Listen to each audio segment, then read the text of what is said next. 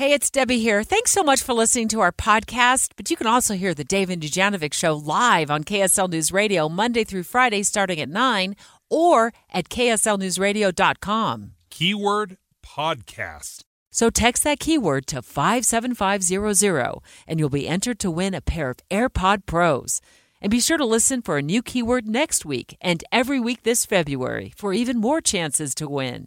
Dave and Dujanovic, your morning companions for talk, analysis, and key perspectives on Utah's biggest stories on KSL News Radio. Former President Trump fighting for his uh, political life to stay on or get back on the ballot in Colorado, where he's currently off the ballot. His case before the United States Supreme Court this morning, and in typical Trump fashion, uh, afterwards doesn't doesn't say a lot other than calling the court a beautiful thing. I just finished watching the Supreme Court. Was a beautiful thing to watch in many respects. It's unfortunate that we have to go through a thing like that. I consider it to be more election interference by the Democrats. That's what they're doing.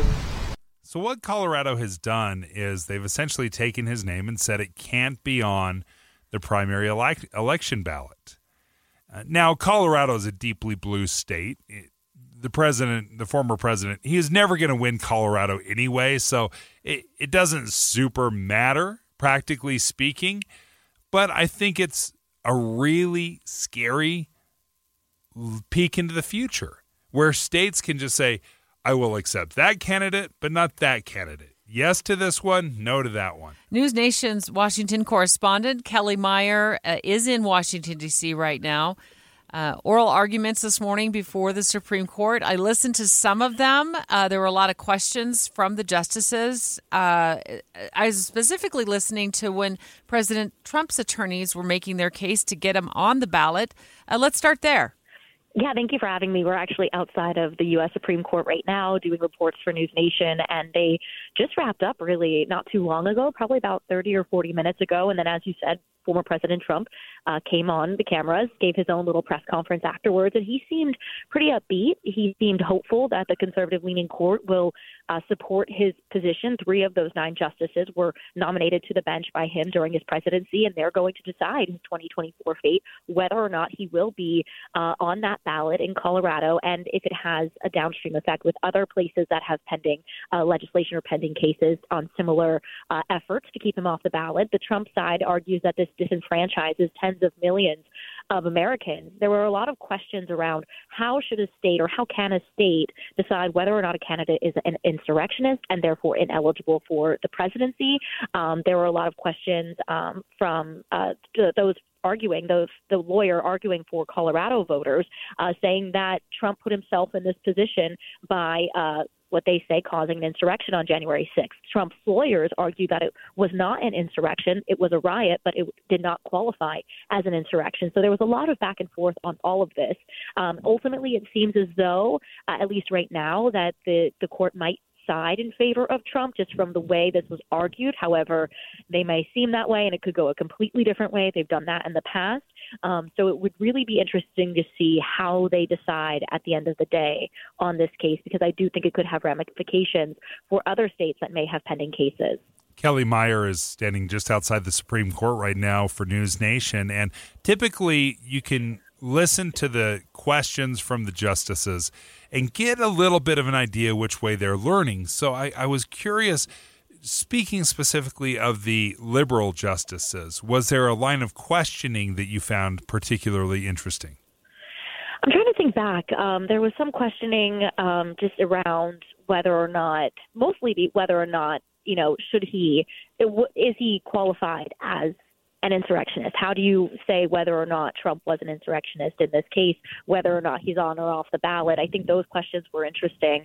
I'm trying to think of other portions. I took some notes in here as well because there was quite a long um, a line of questioning from both sides. It did seem as though even the liberal justices were were you couldn't really tell they were open to hearing from both Trump's lawyers and the lawyer representing the Colorado voters who ultimately brought this case because it was the Colorado. Uh, voters in the fall that filed the lawsuit under the provision of the Constitution, Section 3 of the 14th Amendment, known as the Insurrectionist Clause, to disqualify a presidential candidate. And then the Colorado Supreme Court upholded that. And then that's what brought us here to the Supreme Court today. The Colorado Supreme Court decided Trump was ineligible for the presidency due to his conduct on January 6th.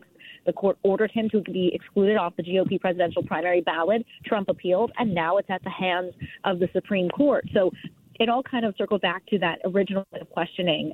A, a lot of questions under what constitutes uh, the Section 3 of the 14th Amendment. Uh-huh. Um, a lot of questions, historical precedent in there as well. Um, so it, it is interesting. There's a lot in there, and whether or not they ultimately side with Trump's lawyers in this, um, it definitely will uh, have kind of that waterfall effect, I think. Yeah. Ke- Kellie, um, Trump's legal team, uh, his, his counsel, Jonathan Mitchell, uh, talked about um, that the ban uh, only applies to appointed officers and not elected officials. Let me let me play a clip from him as he was standing before those the justices. Officer of the United States refers only to appointed officials, and it does not encompass elected individuals such as the president or members of Congress. Did it feel like he was trying to wordsmith it to say, "Hey, no, my client was elected; he's not an officer"? Did, did it feel like like that in the courtroom?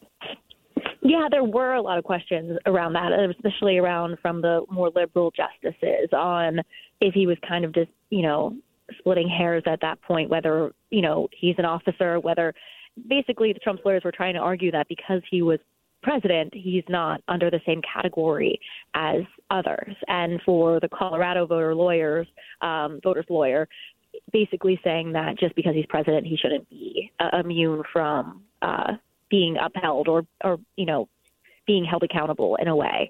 Um, so there was a lot of questions around that. Uh, definitely a debate in there around officer officers, and I think there was also a moment in there when they were trying to move on with the questioning, and then Elena Kagan came back and said, "Well, can we move? Can we come back to this officer stuff later?" And then the the courtroom kind of laughed. And it was just a moment of comedic relief in all of this, wow. where you know you had this kind of like, "Okay, can we come back to that?" So it did seem civil. It did seem like justices on both sides of you know the the the aisle, so to speak, you know, were respectful and and had uh, a lot of questions around this and seemed thoughtful. Um, so, and I think understand the the weight of this decision. Were the justices concerned about the precedent that this might set? I didn't exactly. I can't point to a moment where they pointed to that. Um, I I think though, you know, watching this from the outside is there's just you know I'm looking at the amount of reporters that are here outside of the Supreme Court covering this and the media attention this is getting, the biggest story of of the day, really the month. Um, just that this is something that the Supreme Court really hasn't looked at before this type of precedent. And then also the fact that they haven't been this involved in a presidential election since Bush versus Gore 24 years ago. And mm. I think um, them being involved in this, I think this throws the Supreme Court front and center into the 2024 presidential race in a way unlike we've ever seen before. Um, so I think maybe they didn't draw attention to it, but I think all of us around the Supreme Court and watching and listening know just how important this decision is. We are connecting our own dots for sure. Kellie Meyer, thank you for joining us from News Nation. Uh, next, uh, the top story of the day uh, state school board member Natalie Cline here in Utah being told to resign by parents of a high school girls basketball player who was publicly humiliated on Cline's Facebook post. Uh, if you missed it earlier and you don't know about this story, we're going to tell you what that post was all about and the comments uh, that made this girl out to be a transgender player. Uh, she is not. Her parents have said as much, and others have concern, confirmed she is not. She is a she.